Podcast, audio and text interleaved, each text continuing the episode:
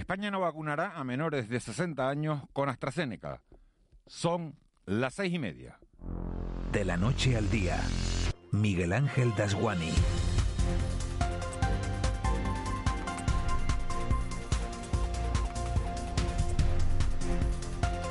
¿Qué tal? Muy buenos días. Reza el refrán que es mejor prevenir que curar. Y después de la rueda de prensa ofrecida ayer de manera telemática y a nivel planetario por la Agencia Europea del Medicamento, el Comité Interterritorial de Salud ha decidido que en España se use la vacuna de Oxford AstraZeneca únicamente en mayores de 60 años y menores de 65. La EMA insiste en que son muchas más las ventajas que los riesgos y que la vacuna ha demostrado ser efectiva para combatir el coronavirus, aunque ha reconocido por primera vez que se han hallado vínculos con casos muy raros de trombos. Esa es la razón por la que se toma la medida en un momento en el que sube la incidencia en España. Estamos en 160 casos por cada 100.000 habitantes.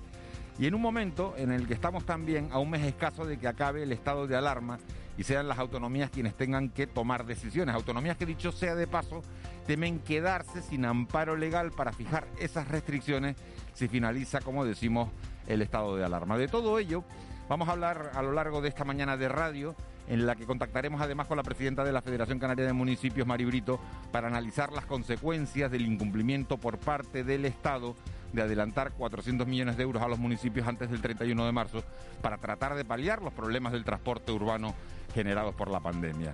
La FEM, la Federación Española de Municipios y Provincias, ha advertido ya que se avecina una cascada de quiebras municipales si no se recibe ese dinero. También hay preocupación en el sector pesquero canario por la autorización de Madrid a varios barcos españoles a faenar cerca de las islas ante los problemas que han tenido para trabajar en Senegal, que es donde tienen su puerto base.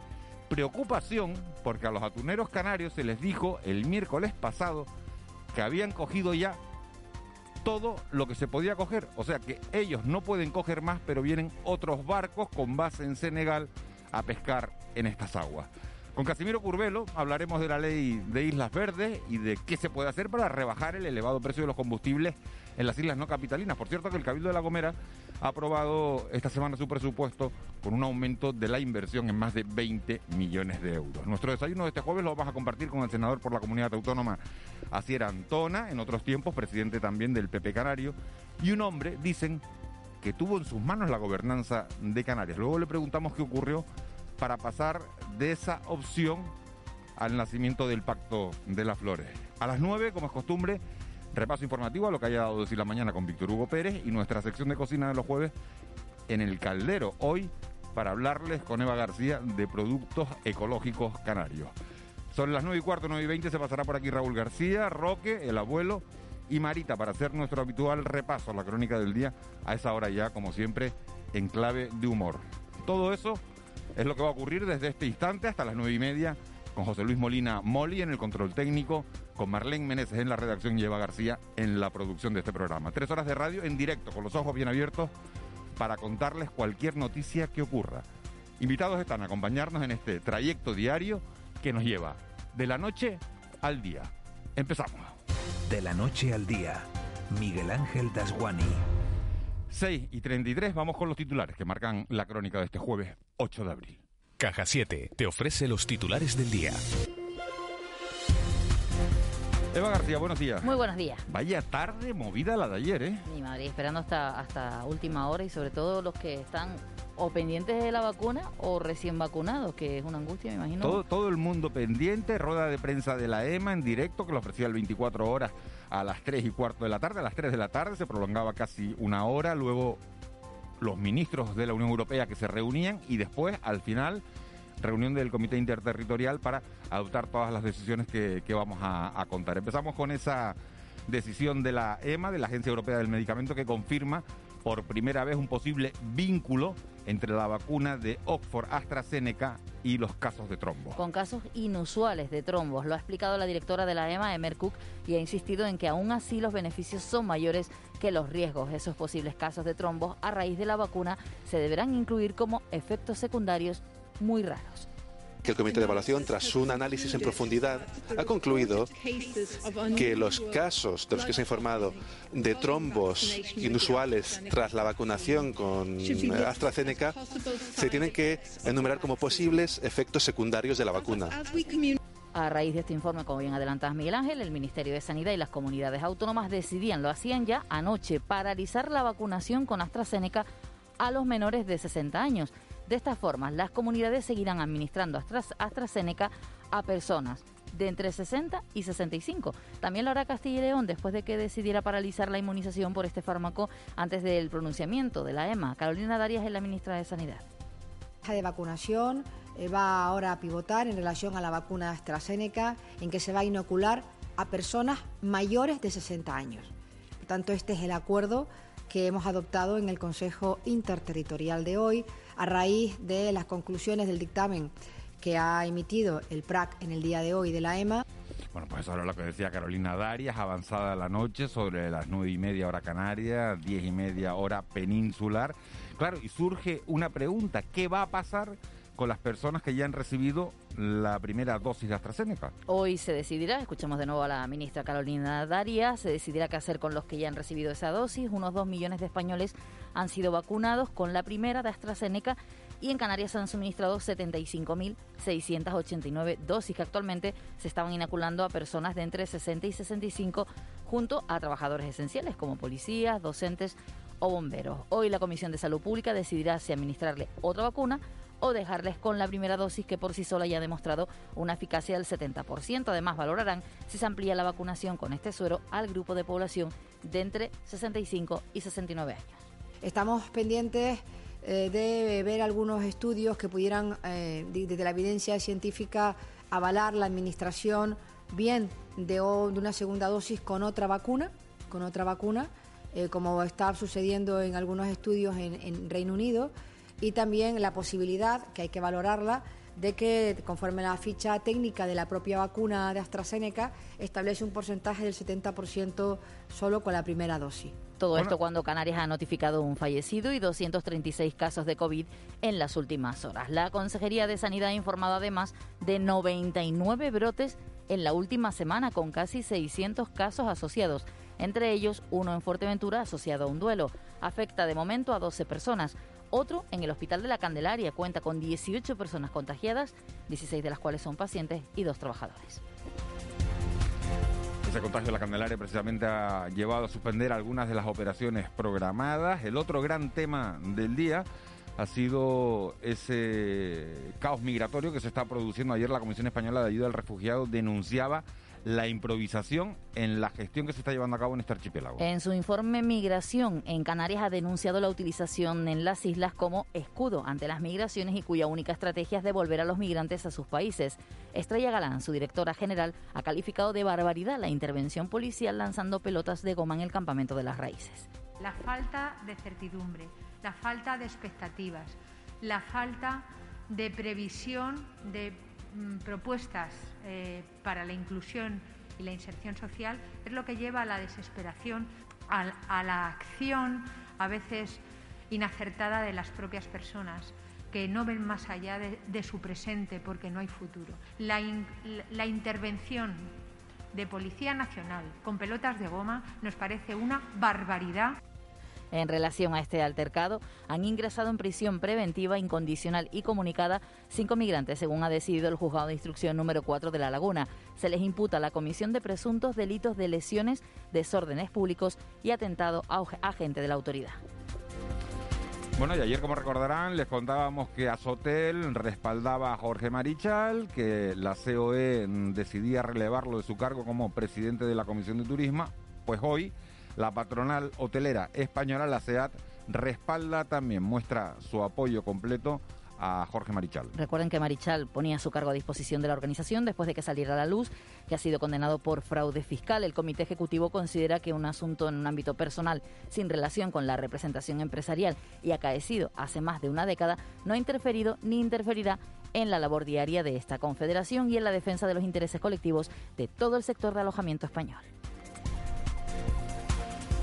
Y hoy se prevé la presentación, no hoy, sino se en este periodo de la renta, se prevé la presentación en Canarias de 960.000 declaraciones de la renta. Desde el Gobierno de Canarias, su consejero de Hacienda, Román Rodríguez, espera que aumente la recaudación que se destina a la comunidad, que cayó en el anterior ejercicio un 19%.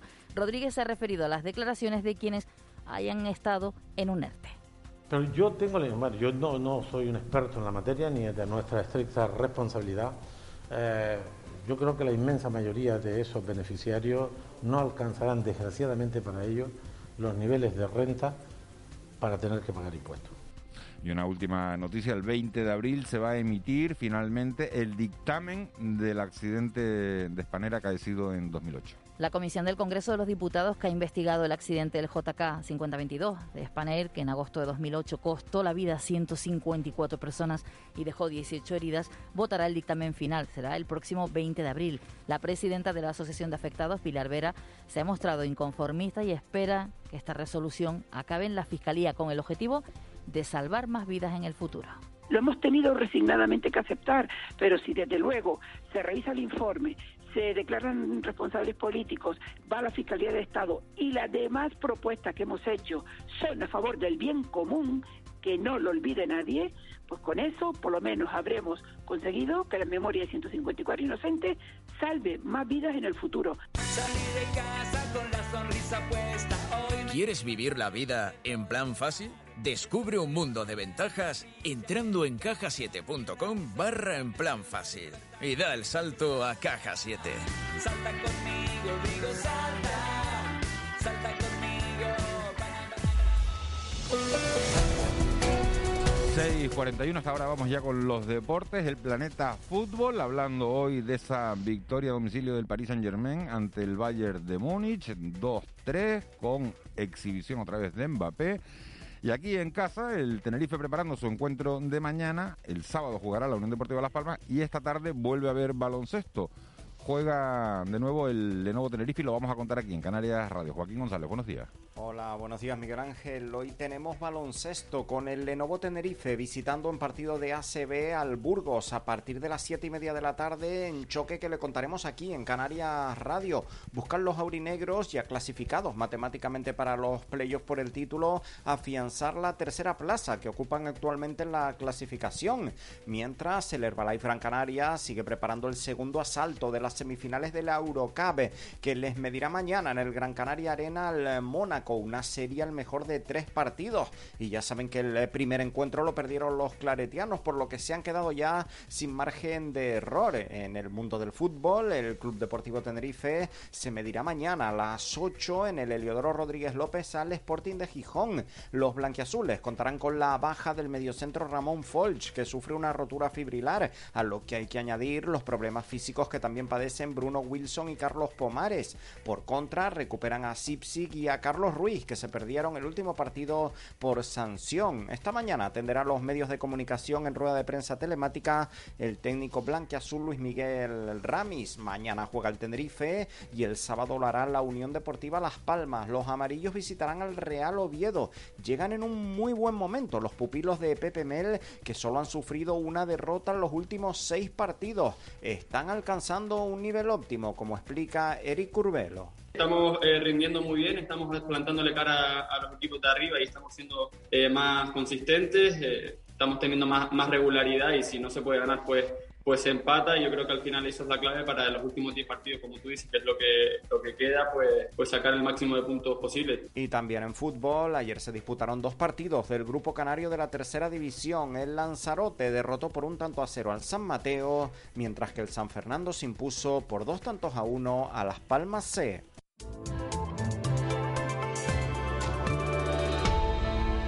6.43 Eva García, ¿qué tiempo nos encontramos este jueves? Podríamos decir similar a la jornada de ayer, habrá pocos cambios, la predicción apunta a intervalos nubosos, habrá también horas de cielo azul, despejado y horas con muchas nubes.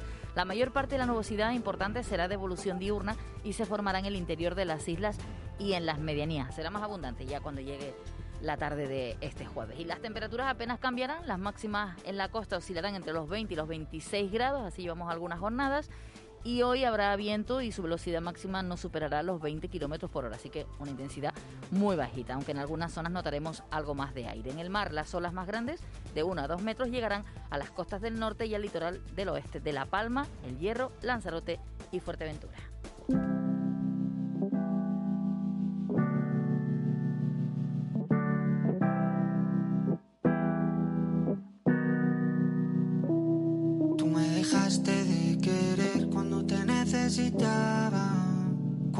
Más falta hacía. Tú me diste la espalda. Tú me dejaste de querer cuando menos lo esperaba. Cuando más 6.45, 7 menos cuarto. Está dejando que llegue esto. ¿Lo conocías? ¿Te gusta? ¿Estás bailándolo? Me gusta, pero no lo conocía. ¿Lo conocías a Zetangana? Pues mira, Zetangana, la húngara y el niño de Elche. Te los presento. Miguel Ángel Dajuani, Zetangana y el resto de la tropa.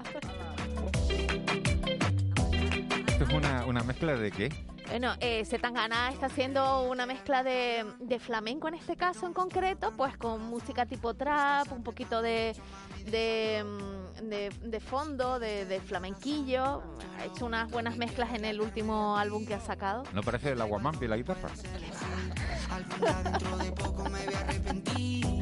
Ese puntito que gusta esto. Sí, sí, sí. Hoy, hoy te advierto que están tanto las redes como el Día Mundial, todo, todo, todo, todo vinculado. Hoy tenemos un mejunje todo, todo mezclado. No voy a hacer spoiler, Me pero esto tiene mucho que ver con el Día Mundial. Me encantan los combinados. Bueno, vamos con la, con la prensa. Nos quedaríamos oyendo música toda la mañana, pero hay que, hay que trabajar, hay que ir al tajo. Pues ¿no? vamos al Vamos periódico con, con El los Día. periódicos. En el periódico El Día, la patronal hotelera desafía a la CEO y sostiene a Marichal. Es el titular a cinco columnas. La imagen Evelyn Alonso exige disculpas a quienes la acosaron y en sumario, operaciones aplazadas por un brote en la Candelaria. En el periódico Canarias 7, Sanidad suspende la vacunación con AstraZeneca en menores de 60 años. La imagen es para Pedroche en su Love Island. Y además en sumario, Hacienda devolverá más de 500 millones a los canarios. Y alerta el conflicto en las raíces es la punta del iceberg. En el periódico Diario de Avisos, España deja de vacunar con AstraZeneca a menores de 60 años. La imagen es ese proceso de vacunación. Y en sumario, Ciudadanos amenaza con otro proceso de expulsión a Evelyn Alonso y fallece a los 75 años el empresario tinerfeño Pedro García San Juan. Además, prisión para los cinco inmigrantes detenidos el martes en las raíces. Y en el periódico La Provincia, la patronal hotelera desafía a la COE y mantiene a Marichal. La imagen, vamos a, pararnos en la imagen, es un acoso machista a Misa Rodríguez. Es una jugadora eh, que, bueno, en redes sociales lo vamos a contar, pero vamos a quedarnos con esta imagen. Y en sumario, Hacienda recauda más eh, en Canarias por el IRPF a causa de los ERTES y el bulevar que reducirá el tráfico de Guiniguada llegará hasta el Batán. Hay mucha polémica con, esto de la declaración de la renta, porque ustedes saben que antes, si llegabas hasta los 22.000 euros, no tenías que declarar, pero ahora, con el tema del ERTE, si tienes dos pagadores y has ganado entre 14.000 y 22.000 euros, sí tienes que pagar. Entonces, ahí está el, el- el problema. Desde luego tienes, Tienes que hacer- declarar. Por lo menos tienes que hacer la declaración de la renta y, y en muchos casos tienes que pagar porque no se te ha retenido la cantidad suficiente, con lo cual, al final, aunque Hacienda, que fue lo que anunció ayer el delegado de la agencia tributaria, te va a dar un plazo de seis meses para pagar, en condiciones normales no hubieras tenido que pagar ni un solo duro, ni un solo euro. Claro, la- la el tema Entonces- también, Miguel Ángel, es que sin despistar de las de la, de la, de las portadas, que cuando estás cobrando el paro y también Pasa te pasa igual. exactamente lo mismo, O sea, la gente que ha cobrado hasta ahora el paro y un contrato, les Es pasa lo mismo, exactamente siempre lo es mismo. dos pagadores. Después lo, lo vamos a analizar porque eso, como dices, para no despistarnos de las portadas, hoy viene en esa prensa de Tenerife eh, eh, conmoción social en, en Tenerife por la muerte de- del empresario tinerfeño Pedro García San Juan, todo un- una persona de una gran relevancia social, un hombre muy, muy querido en la, en la sociedad tinerfeña. Y también, bueno, la- esa, noticia que es portada hoy no solo eh, en la prensa canaria, sino que también lo vamos a ver enseguida en la prensa nacional y es esa decisión de dejar de vacunar con AstraZeneca a los menores de 60 años. Vamos con las portadas nacionales. Precisamente como bien dices en el periódico El País, la vacuna de AstraZeneca se suspende en los menores de 60 años. En la imagen es para la vacunación. En Castilla y León, la gente mirando por a, a través de los cristales con carteles que decían que ya no se podía vacunar con AstraZeneca. Y en sumario, el gobierno y autonomía se enfrentan por el fin del estado de alarma. En el periódico El Mundo también ese titular, Sanidad no pondrá AstraZeneca a los menores de 60 por los trombos. Además, la imagen es Vox clama por las agresiones a sus seguidores en Vallecas. De las pedradas tiene la culpa Marlasca. La imagen es como están agrediendo un grupo de personas a un policía y propinándole eh, patadas. Y en sumario, el CNI investigó si la aerolínea Plus Ultra era utilizada para blanquear y el gobierno obliga a hacer la declaración de la renta a 226 mil menores que cobraban, que cobraban el ingreso mínimo vital. Y en el periódico BC la misma imagen que vemos en el periódico El País y Sanidad recomienda en la práctica no vacunar con AstraZeneca. En sumario se habla de la decisión del Consejo Interterritorial de cambiar la estrategia de vacunación y propone vacunar con esta vacuna a las personas entre 60 y 65 y habla también de que la EMA certifica los vínculos entre las dosis y los casos raros de trombos. La verdad que es un disparate todo esto porque lo de AstraZeneca al principio, acuérdense, eh, era solo para los menores de 55 años, ahora solo es para ese grupo que está entre 60 y 65, para ninguno más. Y la Agencia Europea del Medicamento que no se moja, que dice, oiga, los beneficios son mucho mayores que los perjuicios, pero debe ser cada país en función de sus circunstancias quienes tomen una decisión. Es espeluznante la foto que hay en la portada del mundo de uno de las personas que protestaba ayer, como saben, Vox anunciaba su campaña, iniciaba su campaña, aunque todavía no empezaba la campaña, la precampaña electoral en Madrid con Santiago Abascal, lo hacía en el barrio de Pablo Iglesias, en Vallecas, y claro, eso lo interpretaron como una provocación. Pablo, eh, Santiago Abascal dice que él puede iniciar la campaña con, con Monasterio, con Rocío Monasterio, donde quiera. Bueno, pues hay una foto de un patadón que le da uno de los manifestantes a un policía que cae al suelo en la portada del mundo, que se sale hasta el casco volando del policía del patadón en la boca que le, que le acaban de dar. La verdad que, que todo esto en mitad de una pandemia, porque ahí no se respetaba ni la distancia de seguridad ni se respetaba absolutamente, absolutamente nada. Pues así es como, así es como nos va. Vamos con, con la previsión informativa de este, de Hoy este jueves. tendremos, hoy jueves, hoy tendremos Consejo de Gobierno y además de eso el presidente del Gobierno participa junto al presidente de Vinter en la presentación de las nuevas rutas exteriores de la aerolínea y su programación de cara a la próxima, próxima temporada de verano. Además, eh, la Asociación Solidaria Nuevo Mundo y el profesor de la Universidad de Las Palmas, Juan Carlos Domínguez, van a, van a hablar de la situación de la infancia en comisión parlamentaria. También en esa comisión, en, comisión, en sede parlamentaria, en la Comisión de Gobernación, Desarrollo Autonómico y Justicia y Seguridad se hablará del proyecto de ley por el que se establece el régimen sancionador por el incumplimiento de las medidas COVID. La consejera de Derechos Sociales y la directora general de Juventud presentan la campaña que desarrollarán a finales de mayo con el fin de incentivar el proceso participativo en la Ley Canaria de Juventud. El alcalde de Santa Cruz de Tenerife, junto al primer teniente alcalde y la concejal de Seguridad, presentan los nuevos agentes cívicos que asesorarán a los ciudadanos y a las empresas sobre las medidas de prevención de la COVID. Y el presidente del Cabildo de Gran Canaria y el de la Cámara firman un convenio por el que esta última institución se encargará de gestionar 7 millones de euros destinados a restaurantes, bares, centros deportivos y puestos de venta al mercadillo afectados por la COVID. ¿Qué es tendencia en las redes sociales? ¿Te acuerdas que hablábamos de la portada del periódico, creo que era de la provincia, ¿no? De la jugadora Misa Rodríguez. Pues esta jugadora en el partido del Real Madrid que ayer se celebraba publicó una foto hablando de la misma pasión que ella sentía al jugar al fútbol que Marco Asensio cuando jugaba. Pues a partir de ahí empezó a recibir una serie de insultos machistas que tuvo que se vio obligada a borrar el tuit. Pues esta niña eh, ayer con hashtag misma pasión ha conseguido ser trending topic. Mujeres y hombres de todos los ámbitos han puesto fotografías suyas desarrollando su profesión y diciendo que tienen la misma pasión que los hombres. Por ejemplo, en el mundo del fútbol, en el mundo de las murgas, ha sido un apoyo unánime a la pasión que desarrollan tanto los hombres con las, o las mujeres con, con, pues, con sus hobbies o con sus prácticas deportivas. También Vallecas es trending topic en las redes sociales por ese incidente que comentábamos del periódico, por ejemplo, El Mundo, y AstraZeneca es tendencia ya no en Europa, es tendencia mundial. Pues me alegro de ese apoyo a la jugadora, a, a Misa Rodríguez, porque de verdad que, que hace falta una reacción en este sentido. Vamos, vamos con la crónica económica. Economía en dos minutos. José Miguel González. Bueno, pues nuestro experto en economía habla precisamente de lo que comentábamos antes con Eva García. Comenzó ayer la campaña de la renta que coincide con la publicación por parte de Hacienda de la orden para poder fraccionar los pagos por parte de los contribuyentes que estén en un ERTE. José Miguel González, buenos días. Buenos días, Miguel Ángel. Otra cosa no, pero se dice que el que olvida la historia tiende a repetirla. Y resulta que es lo que ha ocurrido. En el día de ayer fue publicado en el bestseller de estos años, el Boletín Oficial del Estado, la orden por la que se establece un fraccionamiento extraordinario en el pago de la deuda tributaria del IRPF para 2020 vinculadas a los ERTE. Y se publica el mismo día que comienza la campaña de la renta. No será por no anunciarlo, pero era algo que se sabía que iba a ocurrir. Cuando se dicen las cosas no es por meter el dedo en el ojo a nadie, se dicen por advertir circunstancias de alta probabilidad de ocurrencia y esta ha sido una más. Y no hace un mes ni hace un año, hace algo más de tiempo. Resulta que con la crisis financiera de 2008 muchas personas terminaron en el desempleo y, por lo tanto, se tuvieron que habilitar las prestaciones correspondientes. Desde aquellos años un doble pagador con ciertas condiciones ya te obligaba a presentar el impuesto sobre la renta, pero lo más grave no era presentarlo, dado que se trata de revisar y tramitar el borrador, si se considera correcto, o modificarlo en caso contrario.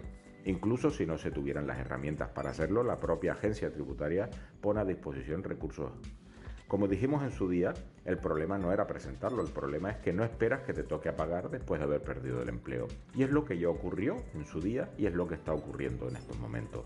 No debe entenderse este alegato como una manifestación en contra de abonar los correspondientes impuestos, todo lo contrario.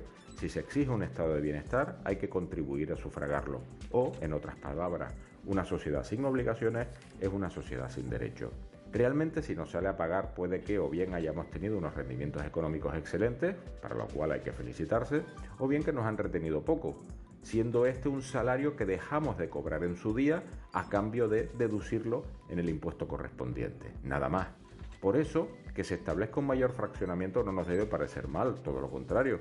Ahora bien, debemos preguntarnos si el esfuerzo fiscal está siendo repartido por las diferentes clases sociales, porque que salga positivo un IRPF a una persona en desempleo no parece muy normal. Además, la reflexión ha de ser completada con el uso de la recaudación. ¿Sabemos para qué pagamos impuestos? ¿Consideramos que está en las mejores manos su gestión? Para acertar en la respuesta tenemos un imprescindible sistema democrático para decidir quién y en qué dirección usar la recaudación, que no es otra cosa que la representación parlamentaria. Esperando que me disculpen el desahogo, solo les deseo feliz día. Con C de Cultura. C Castro. Y la sala de arte contemporáneo de Santa Cruz de Tenerife acoge una muestra con mucho sentido del humor. Y en junio se van a entregar en Gran Canaria los premios canarios de la música, que ya se pueden presentar las obras. ¿Eh, Castro, buenos días. Buenos días, Miguel Ángel. Hasta el próximo 30 de abril está abierto el plazo para las inscripciones a la tercera edición de los Premios Canarios de la Música. Los premios de la Asociación de Compositores Profesionales de Canarias y también de Canarias Radio se entregarán el próximo mes de junio en Las Palmas de Gran Canaria. En la última edición, celebrada en 2019, Teddy Bautista fue el premiado de honor. Me hayan rescatado de una cierta eh, yo diría casi una muerte civil, ¿no? Pero, y que eh, me permitan volver a mi tierra, ver a mis amigos y, y, recibir este premio. Por lo tanto, mi primer agradecimiento es para ellos. La colectiva Jajaja Risa Rara, la desacralización del arte, llega a la Sala de Arte Contemporáneo de la capital tinerfeña. Este proyecto surge de la reflexión sobre cómo el humor tiende a nacer en los contextos más duros. Esta atrevida muestra de nueve artistas podrá visitarse desde el viernes hasta el próximo 4 de junio.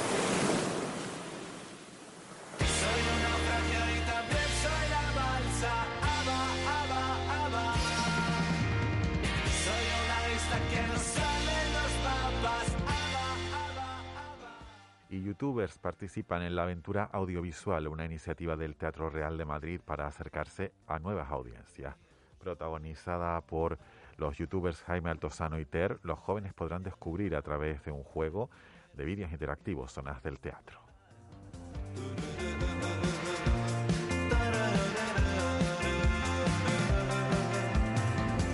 ...6.58, 8 de abril... Día Mundial de... el Día eh, Mundial del Pueblo Gitano. Por ese motivo habríamos con la húngara y con el niño del Chase Tangana. Este día fue creado en 1971 fue en el primer Congreso Mundial Romaní Gitano para hablar de la importancia de este pueblo y su contribución sobre todo a la cultura en el mundo. Tal día como hoy, además en 1482 era expulsado de Canarias a, a Jodar el, el gobernador Pedro de Vera que salía desde Las Palmas. Y tal día como hoy también nacía esta magnífica cantante Dulce Pontes que daba la banda sonora a la película Las dos caras de la verdad con Richard Gere y esta canción do mar.